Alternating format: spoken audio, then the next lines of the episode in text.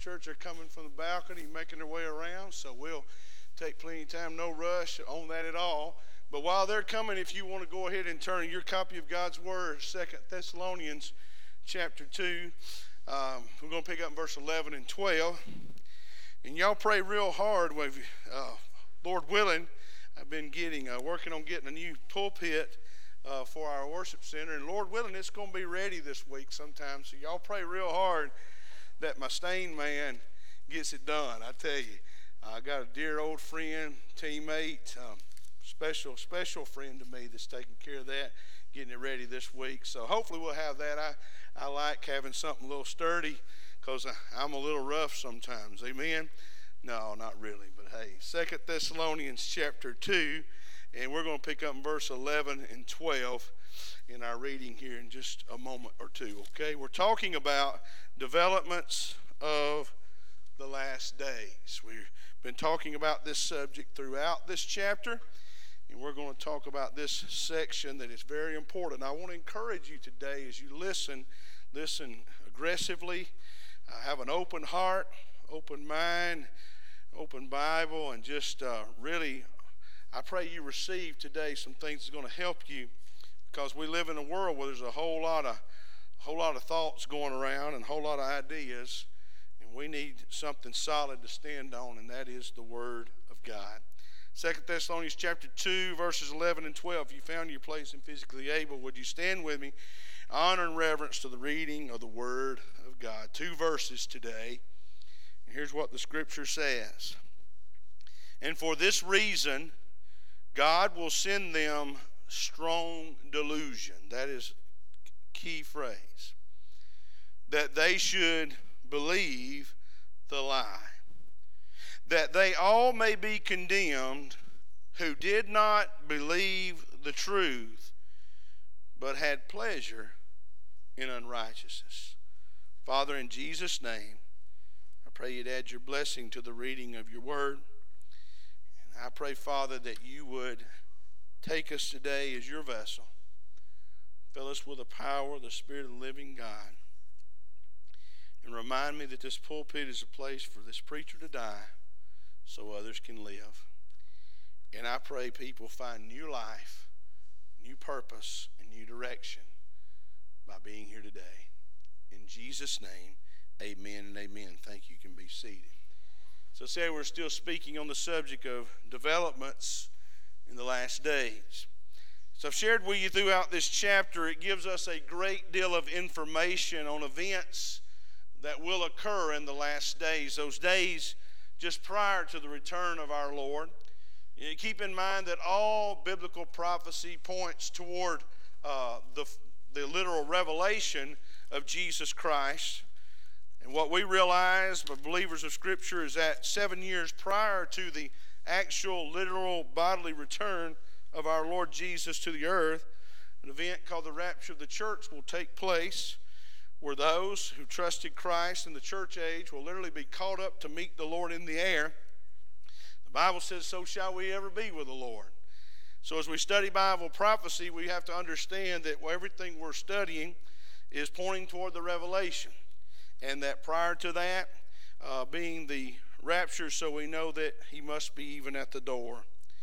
Much of the attention of this chapter thus far has been given to the Antichrist, the man of sin, and we have studied how he will conduct himself as he rises to power during the days of great tribulation immediately following the rapture of the church. We've also learned last time together that there is a restraining force that is responsible for holding back the spread of evil and the beginning of the day of the Lord, which is a time period between the rapture of the church and the revelation of Jesus Christ, seven years. We knew that that restraining force, and we identified that restraining force to be the third person of the Godhead, the Holy Spirit, and how that the Holy Spirit lives and dwells in the hearts of believers. And when the church is raptured to meet the Lord in the air, the Holy Spirit will not cease to exist because He's God but he will literally step aside, he will literally be moved away, and then that point, the evil will spread, and the day of the Lord will be in full gear. In today's text, there's a clear focus on a group of people that my heart breaks for. It is those who reject Jesus Christ and, according to verse 10, do not receive the love of the truth that they might be saved. The phrase the love of the truth only appears once and right here in the New Testament and is very significant. John MacArthur said, based on that statement, that the unregenerate are eternally lost, not because they do not understand the truth, but because they do not love the truth. A lot of people understand the gospel, they can wrap their heart and mind around it, but they do not love the gospel. They do not love the person of the gospel. They've not repented of their sin and trusted Jesus. MacArthur goes on to say the truth indicates both the word of the truth, which is the gospel according to Colossians 1 5, and the Lord Jesus, who is the incarnate truth, according to John 14 6. Unbelievers do not welcome either Jesus or the gospel that he proclaimed their antipathy or their resistance or their rejection to the truth is not intellectual but moral and self imposed blindness, which leaves the unredeemed under an incriminating level of satanic deception. It is not surprising that the Antichrist will have the ability to deceive the entire lost world during his reign. So, this brings us to these final two verses that we read just a moment ago in chapter 2. The Apostle Paul is writing these words, and he is writing them to enlighten the church because he's writing to the church. Amen? He's writing to the church at Thessalonica, and he's writing to the church in Heflin, Alabama today. And he is writing to enlighten and prepare the church for all that is ahead. But due to such blatant rejection of Christ and open reception of the Antichrist, God will be forced to act severely on those who have rejected him. The language in these verses is very strong, it is very thought provoking, and it should move our hearts and minds. That if we are children of God, we ought to be grateful. Amen. And if we are children of God, we ought to be broken over those who are not. And if you are not a child of God, I pray that you and your heart and mind would be enlightened today, that you would not continue to walk in darkness, and that you would not experience the things that we're about to talk about in verses 11 and 12. Developments in the last days, we notice here in verse 11, he talks to us about strong delusion. That's an interesting compound word there strong delusion. The world will be able, will be in a state of utter chaos after the rapture of the church. The Antichrist will seem to be the one who brings some civility, some order. He will seem to have the answers, but he will also be pressing his evil agenda one that is filled with ungodliness, and his ungodliness rages everywhere. Many who rejected the true and authentic Christ will remain on the earth. They will be literally left behind. So, how will God respond to them? Well, the scripture says very clearly that He will send them strong delusion. Now, verse 11 is a very challenging verse, and it reveals to us some things about the outcome of those who persistently reject the Lord Jesus and re- reject the truth of God's Word. Now, there are two views to that, and I want to share both of them with you. And I'll share with you what I think, but I want to share both of these views with you because they have some merit. The first view is this is that God himself will deliberately delude the reasoning of the disobedient and seal their condemnation. You say, well, where's the precedent for such acts of God in Scripture? Well, the precedent is found in many biblical texts in the Old Testament and most notably in the New Testament in Romans chapter 1, verse 28. When he is speaking of the vileness and the sensual activity and ungodly, immoral world that we live in, he says in Romans 1:28 that even as they did not like to retain God in their knowledge, God gave them over to a debased or a reprobate mind to do the things which are not fitting. So they were so determined to do what they wanted to do, the way they wanted to do, how they do, that God literally turned them over to a reprobate mind. I learned from Danny Akin as I was studying this week, and he said this on this subject. He said, For those who persist in willful disregard for God by loving their sin and loving more than they love Him, God simply fixes or confirms their pathway to eternal destruction. While God did not cause their sin, we live in a world where we love to blame everybody else for what we do. We like to call things mistake that really are just decisions, right? He said, God did not cause their sin, He subjects them to the power of the error that they chose. God uses their choice of evil as an instrument to punish their sin. Choose the behavior, parents. We tell our children, then you choose the consequences. Sadly, in our culture today, there are few consequences for ungodly behavior. Amen. I mean, eh, there's just few consequences. There's no fear of punishment, so therefore everybody continues to do as they will. Uh, this view says that God will have had enough, and for those that rejected Him in this church age, He will literally allow them to be so delusioned that they will not be able to make a decision for Him, and it's too late. There's a second view, and the second view of Paul's statement is that God will permit the Antichrist to delude the reasoning of the disobedient. I learned this week from this view that God would send strong delusion, literally delusion meaning a working by deceit.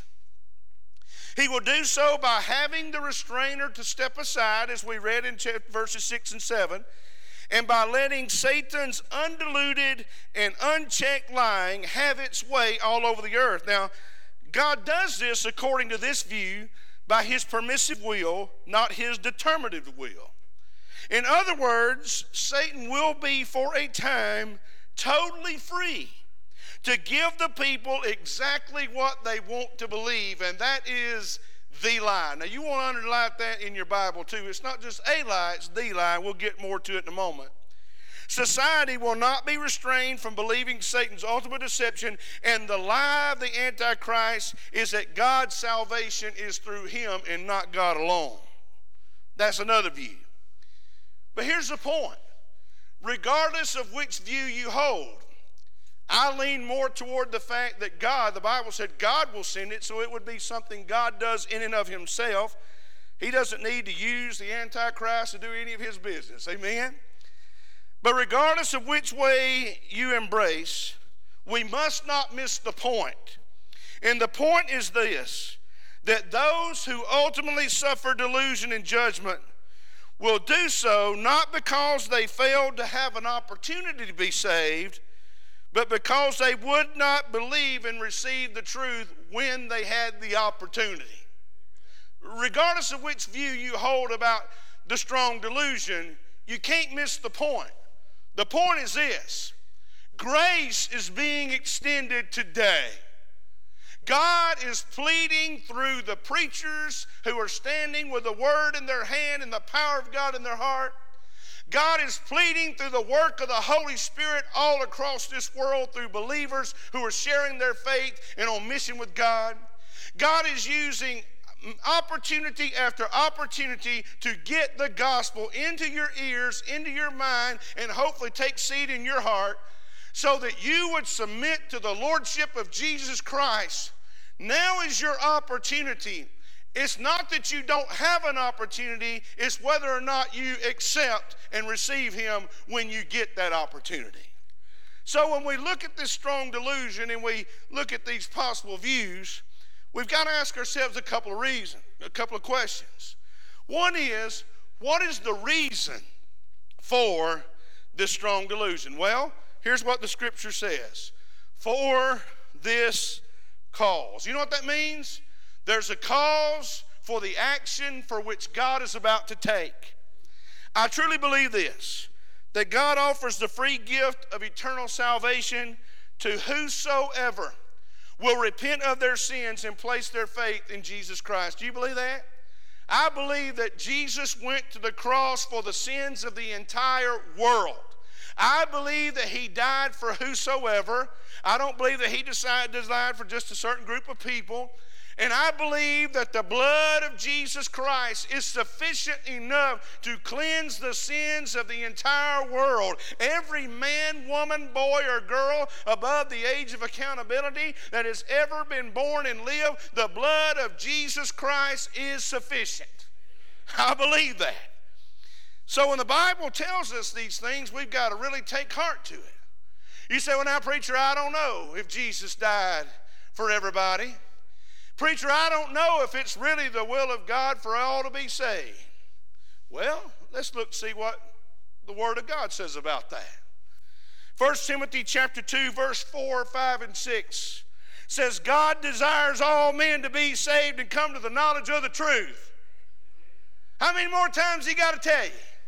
Verse 5 says this For there is one God and one mediator between God and men, the man Christ Jesus, who gave himself a ransom for all to be testified in due time.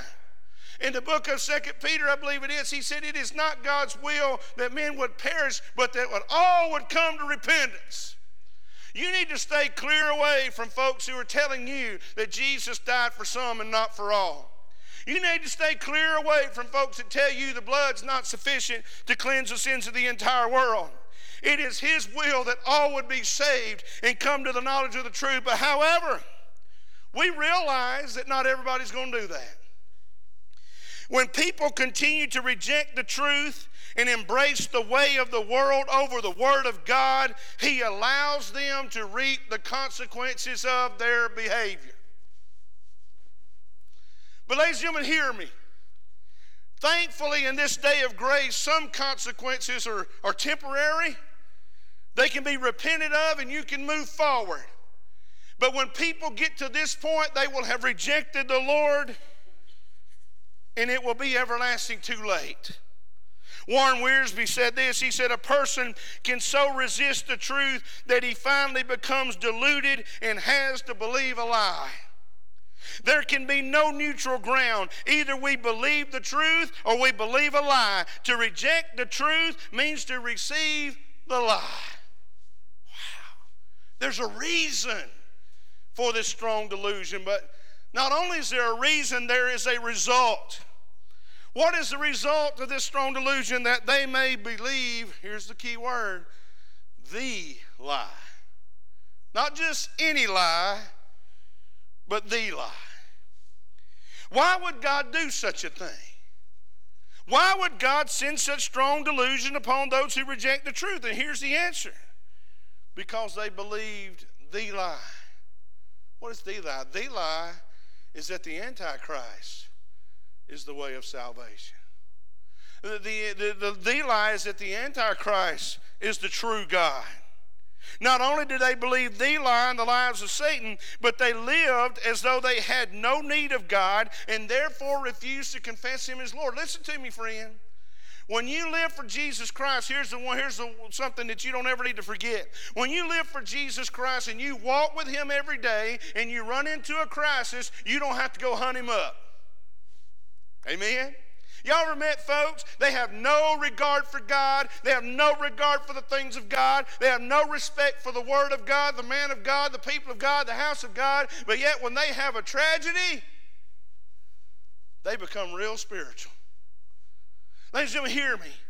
You don't ever want to have to put it on. You don't want to ever have to make it up. You don't want to have to work it up. It needs to be a love relationship with the sovereign God of the universe so that when you experience difficulty, when you experience tragedy, when you experience unexpected things, you continue walking with God who has walked with you safe thus far. Oh, hear me. So, who are the they? I always get tickled here in the South. Well, you know what they say. And around our house, we got a joke we always say, especially when the girls were growing up, well, that's what they say, Daddy. I said, Would you please identify the faceless and nameless they? Because I want to know who they are. You know, it's kind of like when you were growing up, did y'all ever say this to your parents? Well, I want some of them kind of tennis shoes because Everybody's got them. Right? I remember one time I wanted me some Reebok tennis shoes. Now, I want to tell you, my daddy was tight. He still is. Hey, squeak walk, spend a dime, give you nine cents change, but he, boy, I ain't buying them shoes. It costs too much. So you know how I got me some Reebok tennis shoes? I worked at Fireworks City. Two dollars an hour, man. I was getting rich. I remember one time I worked so many hours at two dollars, two dollars and fifty cents an hour. I, I made like three hundred dollars. You know how many hours you got to work to make three hundred dollars? But I thought, you know what I really thought? I got three hundred dollars one. I was about the ninth grade. Might have been three dollars an hour by then. I'd been there soon. And I remember thinking, I will never have to work again. I got three hundred bucks. But I found out real quickly because I went and bought me them Reebok tennis shoes. And I got me an Argyle sweater. Can I get a witness? and some of them Argyle socks. Come on, Ray. You had some. Don't act like you, Ray, shaking your head. I know, I know, I understand. But I mean, man, but you know how quick my $300 went away? I even got me some 501 button flies. Man, I, I was finally had some decent clothes wear at school. And I thought, man, I have arrived. I got some Reeboks and some button flies and an Argyle sweater, but I'm broke. but I, not everybody, not everybody didn't have them. But I felt like that might get me somewhere, and it didn't get me anywhere. But who are the they? The they are those who heard the gospel on this side of the rapture and refused to submit to God. What about the people who will be saved during Great Tribulation? Say, wait a minute, preacher, I've read my Bible. And I'm glad you have, and I want to help you. Uh, preacher, I, have read Revelation chapter 7. I know there are going to be multitudes of people saved during the tribulation. What about them? Is that going to be me? Well, multitudes will be saved, but I am of the firm conviction that those who will be saved during the Great Tribulation are those who never heard the gospel on this side of the rapture. See, in Revelation chapter 7, here's what the scripture tells us that there are going to be 144,000 sealed men of God. Sealed. They're going to have the seal of God on them, 12,000 from each of the 12,000 12, each of the 12 tribes of Israel. So 140. I learned my math. 12 times 12. Remember, you do you, you, your timetable, 12 times 12. When you got to 12 times 12, you'd hit it, man. 144. You got it. 144,000 missionaries sealed with sealed God. They will not be able to be harmed or killed by the Antichrist during the Great Tribulation, and they will preach the gospel during that time. And here's what's amazing. You talk about evangelism, you talk about people. The numbers of people who will be born again during that time are beyond any number that can be numbered. Here's what old time preacher said about that. See, I like to read new stuff and I like to read old stuff. And I went back and read some old time preachers on this stuff. Oh, Oliver B. Greene. And here's what he said He said, You may rest assured, beloved, if you have heard the gospel of the truth and refuse to accept it, when the rapture takes place and you are left on this earth, you will not be saved after the. God will send you strong delusion, and it will be impossible for you to believe the truth. You will believe the lie, the Antichrist, and you will be doomed. You say, you know, that's harsh. It's kind of strong. But you know what? It's right. And it's right because we need to understand that. I agree with Dr. Greene. I've studied the scripture for over 35 years, and many are far smarter than me, and I've yet to discover one place, nor have I had anyone show me a place. Give me any scriptural evidence where people who reject the truth on this side of the rapture will have any opportunity to be saved on the other side. Say, I but I tell you what, I can tell you to the contrary. I have much more evidence to support that now is the appointed time and that today is the day of salvation. Strong delusion. Well, let me move on to verse 12, and I got to share with you here about strange deception, and I'm done. Verse 12 says these words again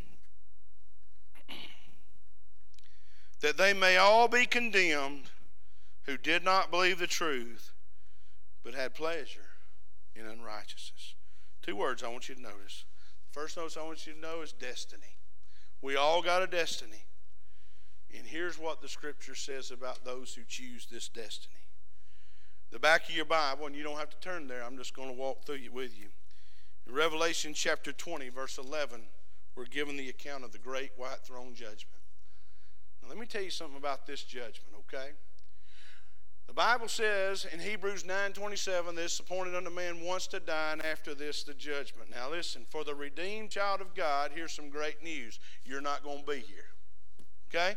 If you're a redeemed child of God, you're not going to be here. It ought to give you joy that you're not going to be here. amen. Woo, amen.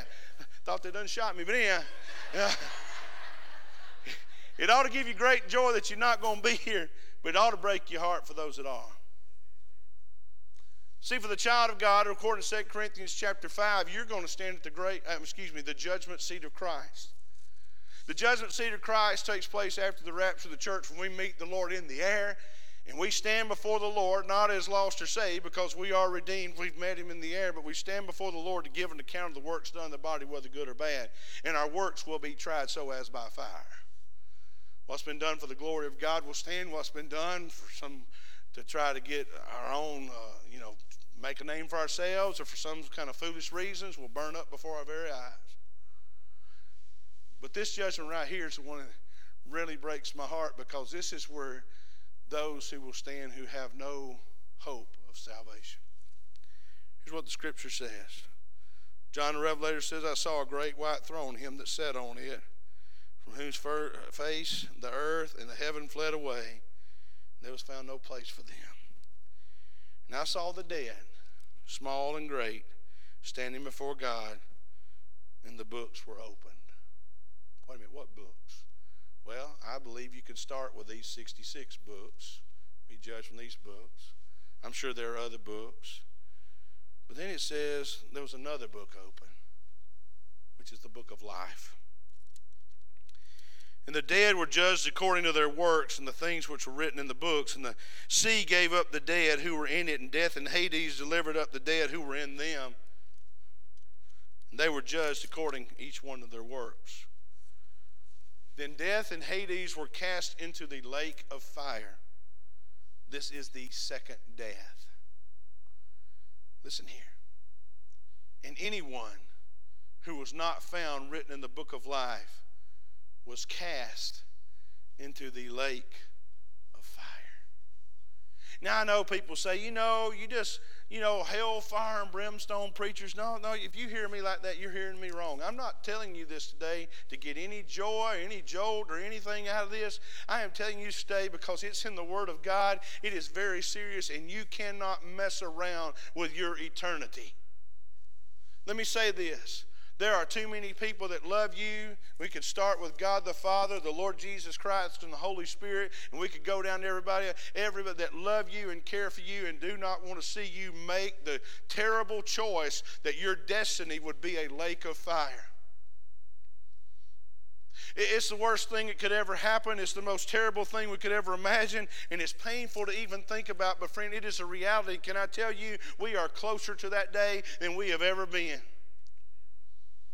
A terrible destiny. Let's talk about finally the decision. He said the reason this happened is because they did not believe the truth and had pleasure in unrighteousness. Let's be real honest for a minute. The Bible is very clear that there is pleasure in sin, but it's not forever. Sin can appear to be pleasurable and it can even be something that makes you feel fulfilled for a period of time. But ultimately, you will be left with a void that only God can fill. You will be left with a life of sin that can only be forgiven by the Lord Jesus and through His shed blood. It's easy to find pleasure in unrighteousness, but if you're living in this world today without a saving relationship with the Lord Jesus Christ, I want you to know, friend, You can also be living in bondage today and be set free this morning, and you can live a life of peace and joy like you've never experienced. And you can live with knowing that you belong to Jesus and that the lake of fire will never see you. What Jesus say about it? You know what I always like to do, Brother Bobby, is when I look sometimes and I try to get an opinion about stuff like everybody else, I found it's real good just to go back and see what Jesus had to say about it. Because he is truth, right? Here's what he says about you being free. Talking to his disciples in John chapter 8 If you abide in my word, you are my disciples indeed. You shall know the truth, and the truth shall make you may be living a life of sin and revelry and think you're just having the time of your life. You may think you're surrounded by people that just make you feel fulfilled. But I'm here to tell you today, friend, the longer you live in this world, the more you'll get interested in the next one. But today is your day. You have no guarantee. We see it all around us. We see people in all sorts of dire situations today and what I want you to know is, is that Jesus Christ loves you too much to just leave you alone. You say, What? I just wish you just leave me alone. If I can just get out of this room and get in my car and get on down the road, I'll be just fine. No, you won't. You won't be just fine. He, he loves you too much to leave you alone. And I want you to know He wants to have a relationship with you so that you don't experience what we just talked about this morning.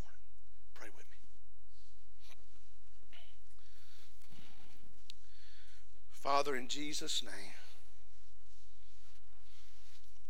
I want to thank you for your word.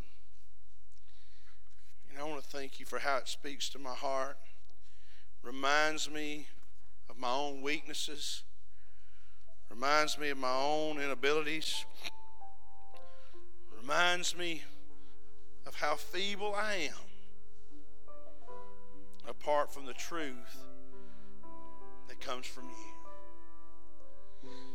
Father, today you know my heart. You know my heart's for people to know you. You know my heart, Father, is just to deliver the message and invite people to follow the Master. Father, my heart today is for those in this room yet to make a decision to follow you.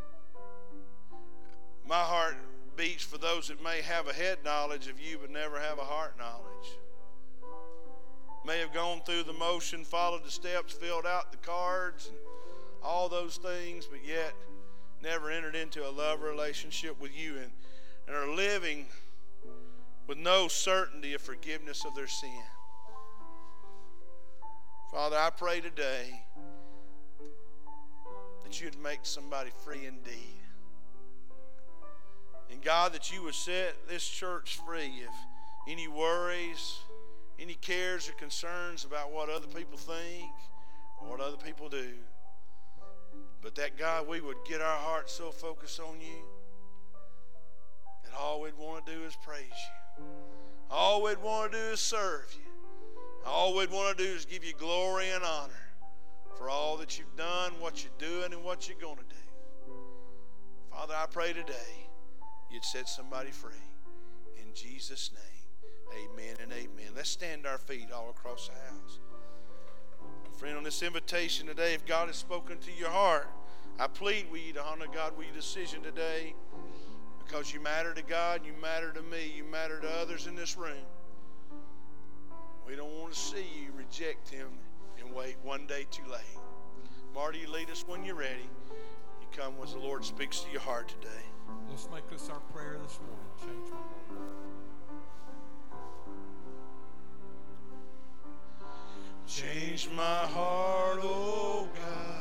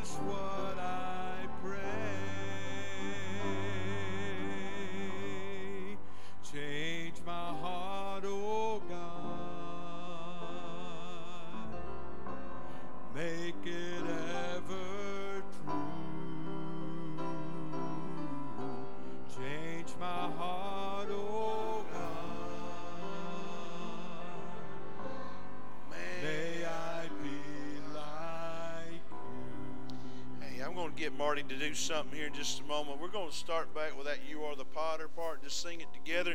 Here's why I want to do that because I know there are times in your week and my week, and I'm sure you've had great challenges this week. Our family's had great challenges this week, and you know, to be honest with you, this week's shaping up to be pretty challenging too, right? But but you know, it's okay. It's okay because I heard old Adrian say one time, he said, Peace isn't the absence of problems, it's the addition of the power. It's not going through life without any storms, it's going through life with Jesus in your boat. Amen. And I'm just grateful to God. I, you know, He's not just in my boat, He is the boat. He's not my co pilot. Amen. If He's your co pilot, y'all in the wrong seat. Amen. He's a pilot. He, he's holy. He's sovereign. He's he's an awesome uh, Lord. And so there are so many times we just need Him to mar us in His hand like the potter. You know when the potter mars the clay, eh, that clay gets real uncomfortable sometimes. But when He's done, He's able to present something that's beautiful. He's working on your life. And you know what He's saying? You're His workmanship. Ephesians chapter 2, you are his workmanship. If you're a child of God, which literally means you are his masterpiece. I mean, you go home to lunch today, sir, and you look at your wife or your daughter or your, your sweetheart or whatever, and you just look at them and say, check out this masterpiece. And they're going to say, he's still working on you, right? And that's okay. I'm just glad he's working, aren't you? There were some times this week I say I would say to the Lord, Lord, it's real uncomfortable. But if this is what it takes to make me more like your son, because he did say that's his that's his destiny for his children is we would be molded and made in the image of God's dear son. So we're going to sing this chorus, this little portion of this chorus together. And I want you to know this is my prayer for you this week. Is you know, I want it to be good for you. I don't want you to hurt. I don't want you to be sick. I don't want you to have any. I want you to be comfortable and all that kind of stuff. But I want to tell you, I'm most concerned is that the potter mars you in his hand and you start looking more and more like his son every day. Amen. Say, lead us, Marty. Let's sing that together. Ready? You are the potter. Aren't you glad? I am All Mold me and make me.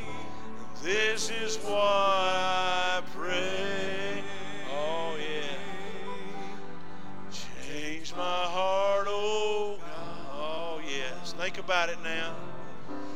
Make it ever true. Oh, here's our goal. Change my heart,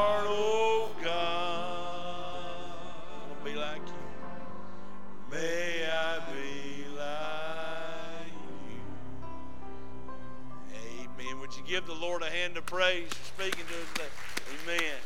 Amen. Thank you. You can be seated.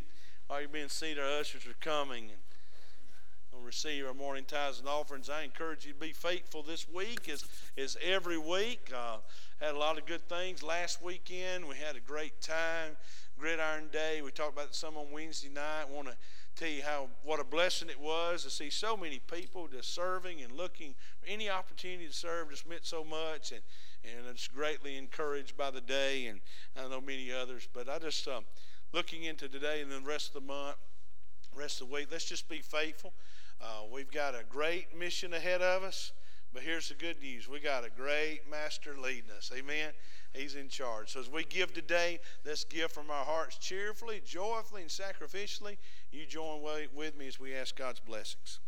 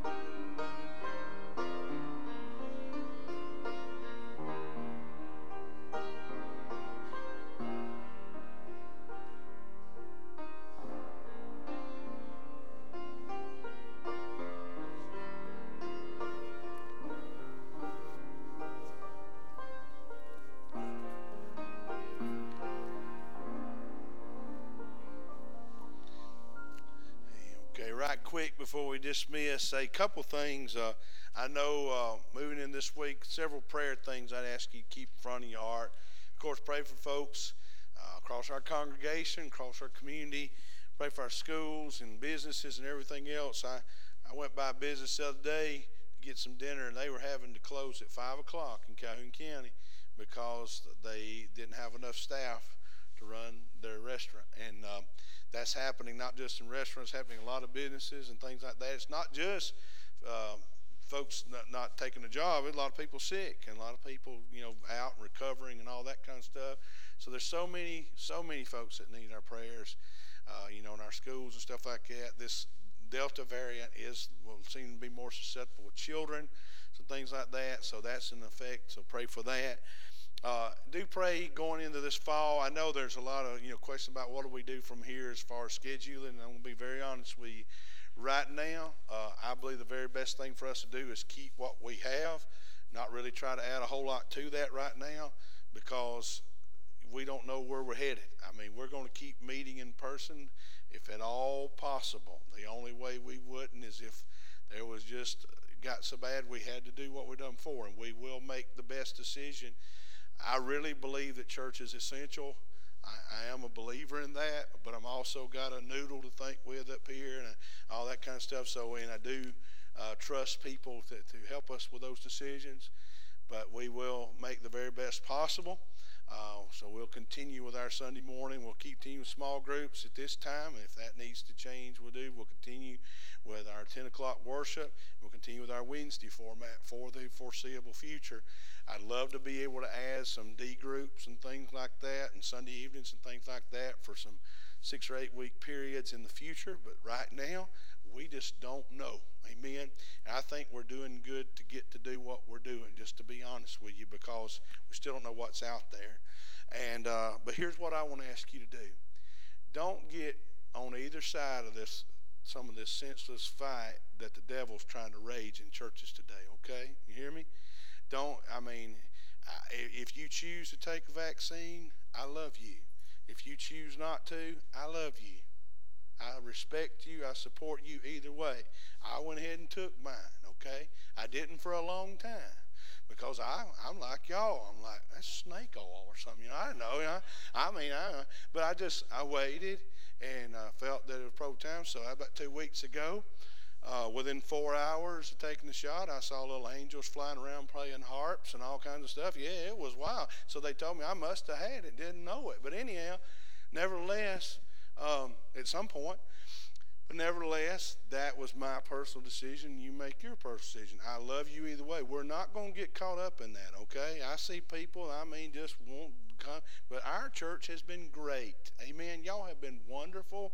I love you. You have really supported each other. I have not seen the horror stories at Heflin Baptist Church that I've heard a lot of other places. So if you need to wear a face covering, you feel free to do that. If you choose not to, that's okay. We're not going to make you feel weird either way, okay? Because we're all living through something we've never lived through before, okay? We don't know. And here, ultimately, let me tell you where it ends. It ends at judgment anyhow. So that stuff is not what we're going to get caught up in. So as your pastor and as your friend and as your shepherd and somebody that loves you and there's nothing you can do about it, I'm telling you, let's keep our eyes on Jesus. Let's not get caught up in the political squabbles and all the stuff that goes on. Let's not let that affect our fellowship and let's walk with God together. Does that sound good? Sound real good. I believe I'm among people. I'm just preaching to the choir. I'm, y'all know this stuff. I'm not having to convince y'all, uh, whatever, but um, I know that there are places, and you hear them too, where there's problems over these issues that shouldn't be, and I don't want that to be an issue for you, okay? We love you. We care about you. And we don't all have to agree on everything. We all don't have to make the right the same decision on everything. But here's what we do agree on that there is one God and one mediator between God and man, and his name is Jesus Christ, who went to the cross and bled and died for the sins of the world. And he says, Whosoever will, let him come, take the water of life freely. We believe the blood of Jesus is sufficient, and if we'll stay focused on getting people to Jesus, I'll tell you what. Because you know what? The only cure for eternal death is the blood of Jesus Christ. Amen? And that's where we need to be focused. So I just wanted to share that with you. I just hear a lot of stuff and I'm just grateful to be here with y'all because I don't hear that from y'all, but I just want to make sure if you do, don't let it get in your mind, don't let it get in your heart.